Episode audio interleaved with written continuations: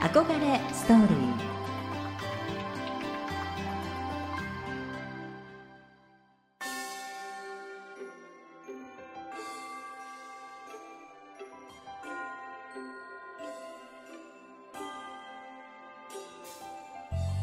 憧れを原動力に女性はもっと輝ける。憧れられることで女性はもっと飛躍できる。自立して活躍する女性たち憧れニスト。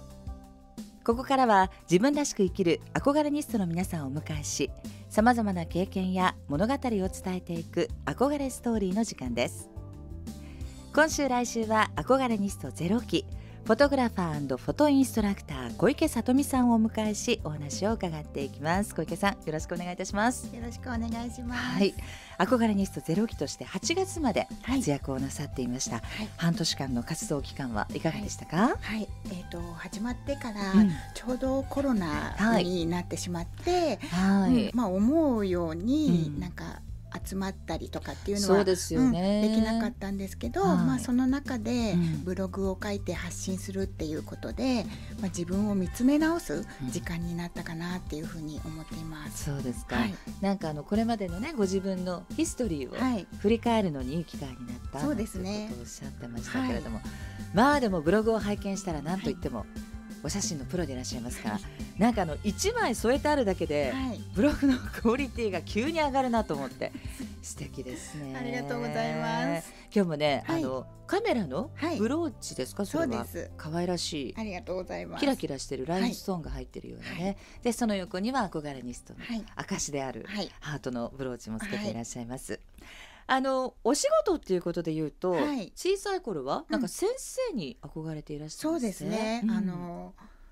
幼稚園の時は幼稚園の先生になりたいと思っていたり、うんうん。はい、小学校になったら小学校の先生になりたいと思ったり、うん、多分先生に恵まれていたので、はい、こういう先生になりたいなって、なんか常にそんなことを思ってたような気がします。すね。はい、素敵な先生が周りにたくさんいらっしゃる。そうですね。特にこう印象残ってる先生とかいらっしゃいますか？はいうん、あの小学校の時の音楽の先生はすごく厳しい先生だったんですけど、はい、すごく好きな先生でした。えそれがきっかけで音楽好きになったそうですね。はい。小さい頃の先生って大きな影響を与えますよね。そうですね。はい。先生に言われた一言を覚えていたりとか、うんはい、そこで何かを決めたりなんていうこともあるわけです。うん、はい。あの学校卒業後は、幼稚園の先生になられて、3年ぐらいそうですね。勤務をなさってました、はい、その後転職したんですか？はいそうなんです、はい。うん、短大卒業した時に、はいはい、まあ幼稚園の先生になりたいと思って、まあ、勉強したので、とりあえずは幼稚園の先生にはなったんですけど、はい、あのその時にマスコミにすごく興味があってはい、はい、であの、まあ、幼稚園じゃない仕事にも、うん、あのつきたいななんていうのがあったので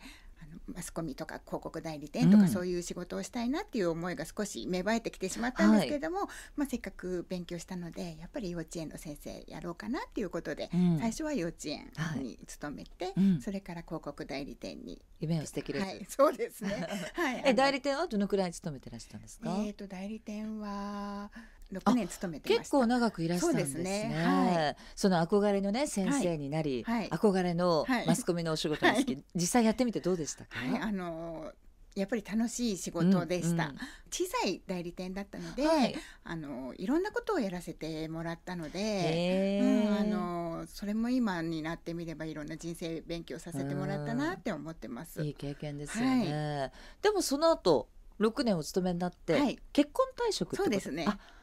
へえじゃあ寿大社をなさって一応寿大社ですね、うん、はい、えしばらくは専業主婦だったんですか？そうですね、うんうん、専業主婦やってました、なんかご主人が転勤が多くてらして、はい、そうなんです、はい、はい、なんか遠く山梨県に行ったりとかいうのがあったので、まあ一緒にはついていきながら、うん、でもやっぱり専業主婦って子供もいなくてっていうとあの時間がある、ね、そうなんです、はいはい、時間があるので、うん、まあ何かしたいなとかって思うとなんか行く先々にですねちょっと素敵なケーキ屋さんがあったりちょっと素敵なイタリアンレストランがあったり、うんうん、なんか働いてみたいとかって思うところに求人募集してないところでもなんか働かせてくださいじゃないですけど、はい、あの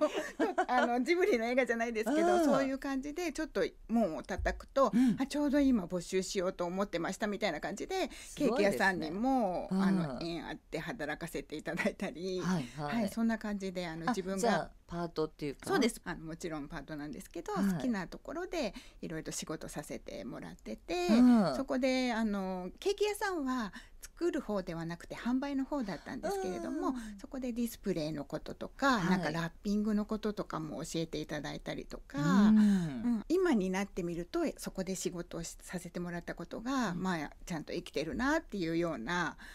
ことがで次のイタリアンレストランは、ケーキ屋さんで働いてたっていうのを勘違いして作っていたと思って、パティシエだと思われたパティシエだと思われて。えパティシエとしてもしかして採用されちゃったってことですか？そうなんです、え？ー、そんな勘違いあるんですか？そうなんですよ。私でも殺傷してないんですよ、うんうん、はいはい。あの前職はケーキ屋でしたって言ったら、はいはい、パティシエかと思ってちょうどいなかったんだよ。デザート作る人がっていうことで。でパティシエとしてこの 国母を、え？ー、与えられてパティシエとしてあの採用してもらって、うん、そこでは本当にもう一からケーキ作りのことを全く素人なんですけど教えていただいて。早く気づこうよっていう感じですけどね。ね。はいはい、じゃあもう国母かぶってからえ実は私ケーキ屋で販売してますか まあでもその前に、うんうん、あのちゃんとお話ししたかと思いますけど、うん、うん、でもそれでもいいっていう感じであのお仕事させていただきましたね。じゃあケーキ作る方。はい今度はケーキ作る方で。いやすごい基本的に里見さん、うん、器用でいらっしゃるんですねきっとね。多分あのそうですね。あの自分で言うのもなんですけど、うん、あのおばあちゃんにはよく里見は器用だからっていうふうには言われてました。なかなかだって幼稚園の先生から、マスコミに行って、ケーキ屋さんの販売をし、はい、ディスプレイを学び、うんはい、そしてその後パティシエの道へって なかなかないと思いますよよね、普通の人だとね、はい。うん、でもなんか、うん、いつも自分がやりたいなっていう思っていることをちょっと追い求めていたら、まあ、向こう側も必要としてくださってみたいな感じですね。すね。あの全然カメラ写真が出てこないですけど、はい、いつですか？それで、うん、そこで働きました、イタリアンレストラン。はいはい。うん、あのもともとは本当にカントリーというか、はいはい、インテリアとかそういうのが大好きで、あの手作りが好きだったりとかっていうのがあって、まあそういうこともしつつ。あの自分の家を模様替えしたりとか何か作ったりとかっていうのが好きなので、はい、そういうところにつながってきたのかなと思うんですけど。で作りながらまあ写真を撮ったりっていうのはもうその頃からしていたので趣味で。はい、あじゃあそのケーキとか、うん、ご自分がお作りになったデザートとかの写真を撮るようになったのが、はい、ね、まあ一応カメラとの出会いですかね。ということなんですかね、はい。うん、そのカントリーのテイストがね、はい、お好きっていうのは、ええ何かルーツ的にあるんですか？そういうお母様が育ったとか。はい、家は全く純和風和風というか、まあ普通の家でしたけど、はい、あの姉がやっぱりそういうのが大好きで「私のカントリー」っていう雑誌があるんですけれども、それを愛読姉がしていて、ええ、でまあ一緒に読んでいってその世界に引き込まれていったような感じなんですね。うん、あじゃあお姉様の影響が大きい、そうですね大きいと思います。ですかね。はい、じゃあそういう雑誌をご覧になったりとか、はいうん、お店に行ったり、はい、ブログを読んだり。いろいろ情報を集めているね、うちに、い、ろいろな出会いが。そうです。へえ、あの写真はね、私絵を描くのと写真を撮るのって、ちょっとこう共通項があるんじゃないかななんて思っていて、やっぱりその構図とか、切り取り方みたいなのあるじゃないですか、その辺は絵やっぱり里見さんもお得意だったんですか、絵は全く得意じゃなくて、うん、あの本当に苦手でした。あそうですか。じゃあ別物、ね、そうですね。あ、でも美術という点で、絵を描くのは苦手なんですけど、はい、作るのは好きだったんですね。どっちかというとそっちの才能なのかな、はい、こう立体とか。そうですね、うん、あのなので独身の時から、はい、あの父親がそういうのを作ったりするのがすごく得意な人だったんですよ。で私の勉強机は父親が作った勉強机だったんですね。すごい。DIY の血もそそうですね。うん、うん、ででもそれはすごく嫌いだったんですけど私。お姉ちゃんは買ってあの勉強机でなんで私のだけ？お姉ちゃん国用のデスクなのに なんで私はこのお父さんがハンドメイドなの？みたいなね。そんな感じだったんですけど、えー、でも多分そういうのを作るのは、うん、あの父がすごく好きだったのでそこから血は引いてるのかなとは思います。いやそう考えるとやっぱり育ってこられたご家族のね、はい、影響とか環境って大きいってことですね。そうですねうん、なので、うん、あの独身の時も家を、はい、あの模様替えするのは大好きで、えー、2段ベッドで姉と2人で、はいはい、あの部屋にあった2段ベッドを少し大人になってから1段ずつにしようよって言って、うん、1段ずつ寝ていってでそのうちベッドが不要になったっていう時に、はい、ベッドを解体して、うん、あのテーブル作ってみたりだとかすごい。なんかいろいろそんなことはやってましたね。じゃあもうお父様の DNA ですね、はい、そのねそうかもしれないです。ね、はい、まあそんな好きということに対して非常に正直に生きてこられた小池さとみさんなんですが、うんはい、この辺でじゃあ好きをちょっとご紹介いただきたいと思います、はい、リクエストをいただいたんですが、はい、近藤正彦さん、はい、マッチが大好きということです、マッチはいつ頃から？小学校5年生の時から、うんうん、あのたのきんトリオの時から、うん、ずっと好きなんです。えー、もうだって笑顔が変わりましたもん。すいません。いきなりもうデレッとした感じがとてもなん。か少女っぽく可愛らしくなりましたけれど、うん、今でも大ファン、はい、どういうところが？なんでしょうね、うん、なんかもう少年なんですよ。年をとっても。はいはいはい、でもう昔からやんちゃ。って言われてますけど、うんうん、本当にそこが変わってなくて。うん。今でも年上ですけど、はい、守ってあげたいみたいな なんて言うんですか？あのあの何をやっても許せちゃうみたいな感じ。マッチ、はい、ダメじゃないそれはっていうようなね。そなんとなくちょっと母性発動する感じの。ね、うん、好みなのかもしれないです。さあそれでは小池さかみさんの大好きなマッチのナンバーをお送りしましょう、はい、近藤正彦でスニーカーブルース、お送りしたのは近藤正彦でスニーカーブルースでした。いや盛り上がりましたねスタジオの中、はい、マッチの話で、ねやっぱりでもやんちゃな感じっていうのは今でも健在です、はい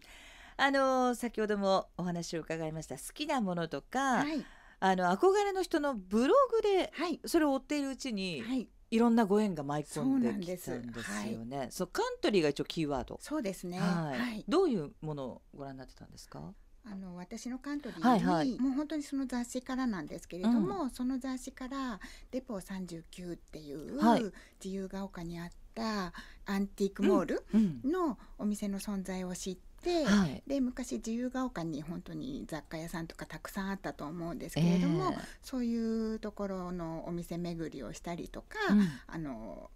も好きで。はい、でそしてあの本に紹介されている毛塚千代さんっていう方に、はい、まあ、出会って。うん、でブログは毛塚千代さんのブログをよく拝見していたんですね。うん。ブログにコメントをさせてもらったりとかしているうちに、はい、まああの実際お会いしたことなくてもなんかハンドルネームみたいな感じで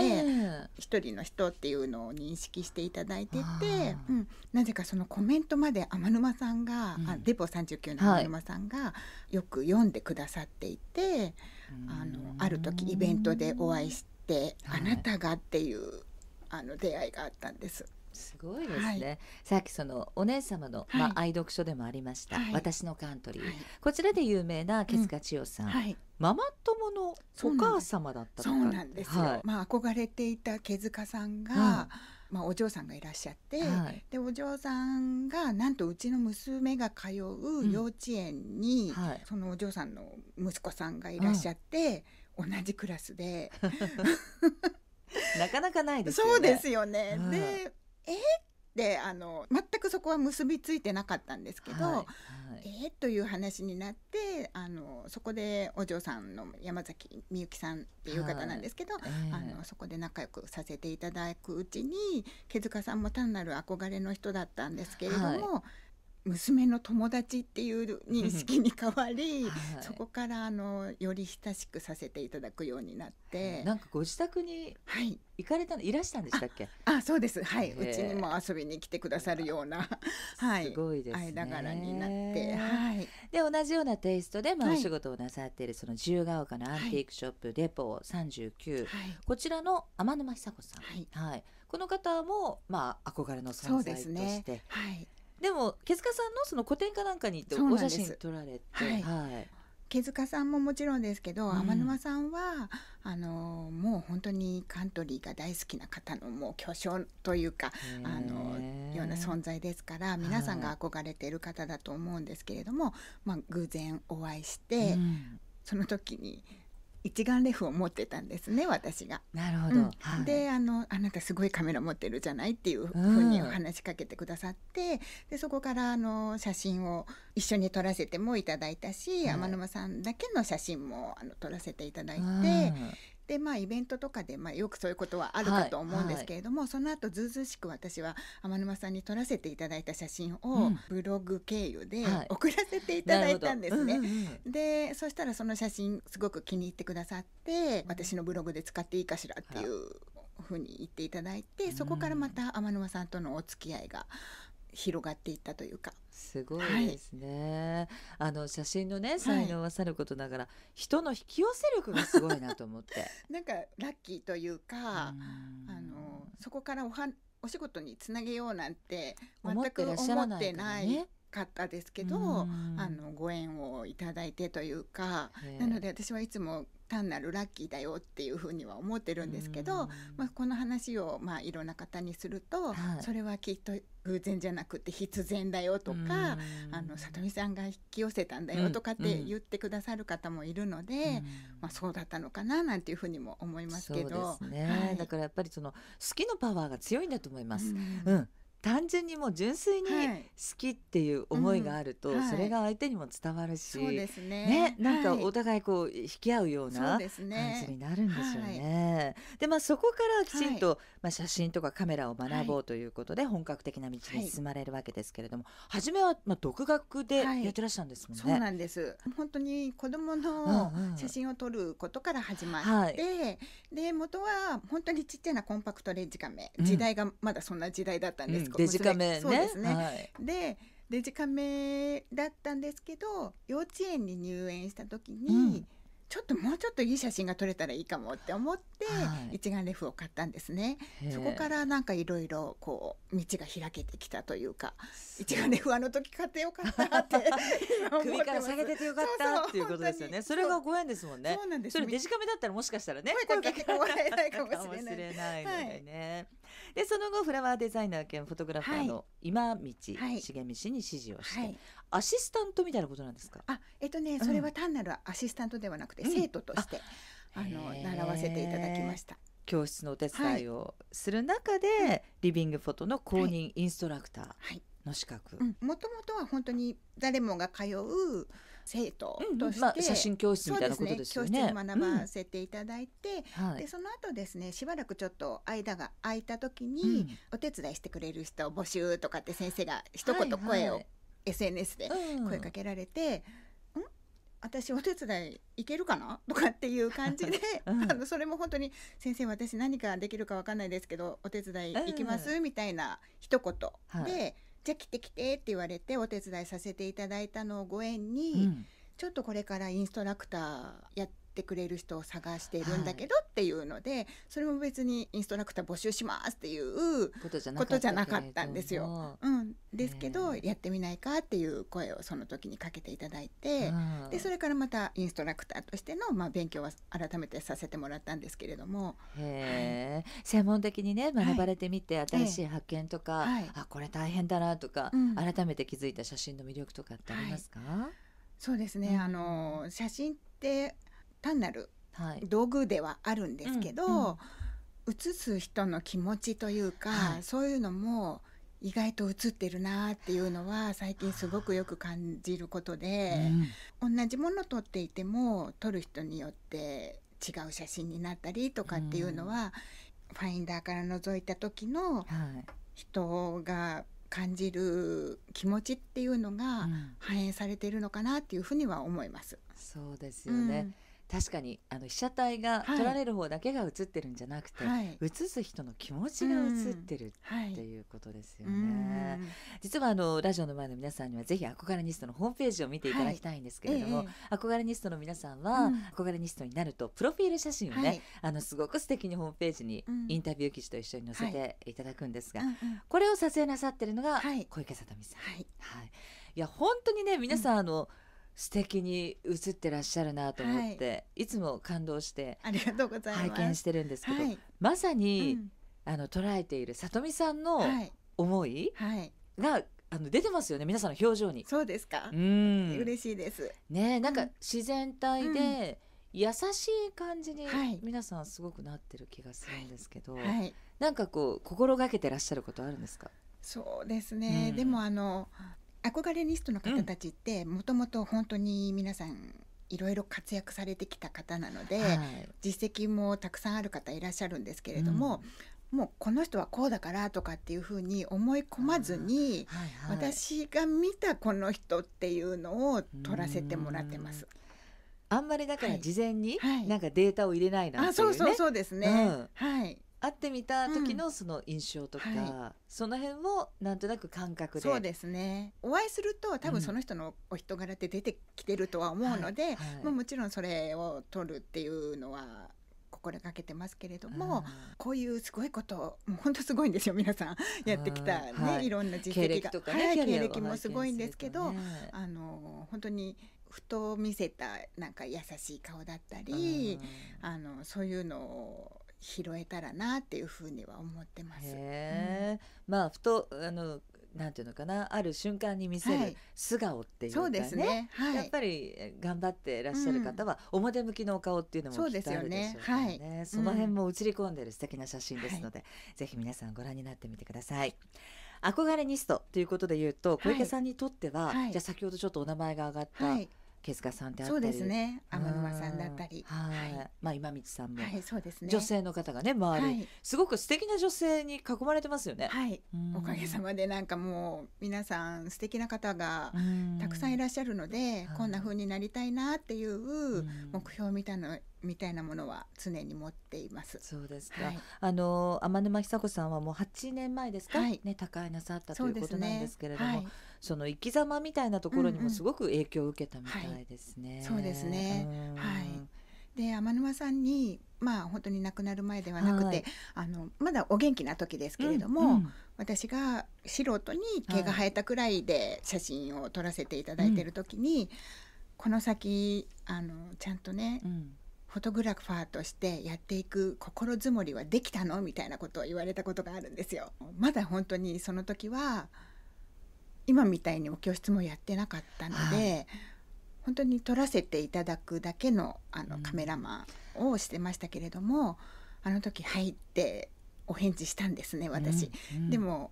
間違えてなかったかなっていうふうに今思ってます。はい、あのお話を伺ってると、うん。周りからね、はい、いろんなまあその必然ではあったのだけれども、うんうん、あの偶然が重なって、はい、気がついたらそうなんです。ね、はい、あのフォトグラファーになってるぞみたいなところが、あの若干ねもしかしたらあって、その辺天沼さんは気づいてらして、うん、ちゃんとこう自分で選択しなさいみたいなことだったのかもしれないですね。そうですね。あの本当にそういう